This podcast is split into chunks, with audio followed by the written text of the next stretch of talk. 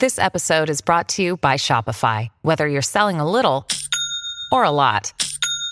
Shopify helps you do your thing, however you cha-ching. From the launch your online shop stage, all the way to the we just hit a million orders stage. No matter what stage you're in, Shopify's there to help you grow. Sign up for a $1 per month trial period at shopify.com slash special offer, all lowercase. That's shopify.com slash special offer. 森本武郎 スタンバイ。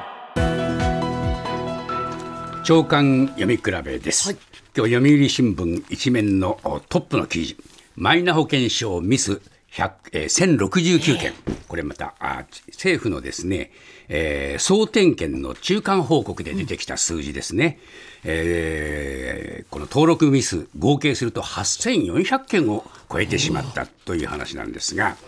えー朝日新聞。紐付け作業に問題があったとされる自治体では今後ですね、えー原則秋までに個別データに誤りがないかの点検をまた求められる。こういうことで、えーこの中間報告の後の問題点は大きく2つですね。1つは自治体、えー毎日新聞の見出す、えー今後の点検自治体不安。朝日新聞、自治体困惑、えー一件一件、えー点検するなんてできない、どんな形でどのような情報を点検すればいいのかもわからない、こういう声が出ているというんですね。でもう一つ大きな問題点は巨額予算です。これ今日毎日新聞書いていますが、えーこのおポイントお付与などの事業で合計2兆1000億円の予算を計上しています。膨大な金額でしょで、まず第1弾ではあのカード取得してキャッシュレス決済やれば5000円というのをやりましたね。はいこれでもなかなか進まないんで、今度はですね、えー全部、うこの紐付け、えー公的給付金の受け取りえー登録、これなどで、えーまた2万円というのをやりましたね。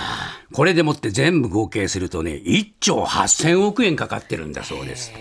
こういうことをやりながらもですね、ミスが連発してはい、点検しなきゃならなくなって、そして果たしてこれだけの費用をかけた費用対効果が出るのか、コストと利益、このバランスがどうなっているのか、そういう点検は政府はしているのか、この疑問がですね、やはり残ってると思うんですね。ここが一番の問題だと思います。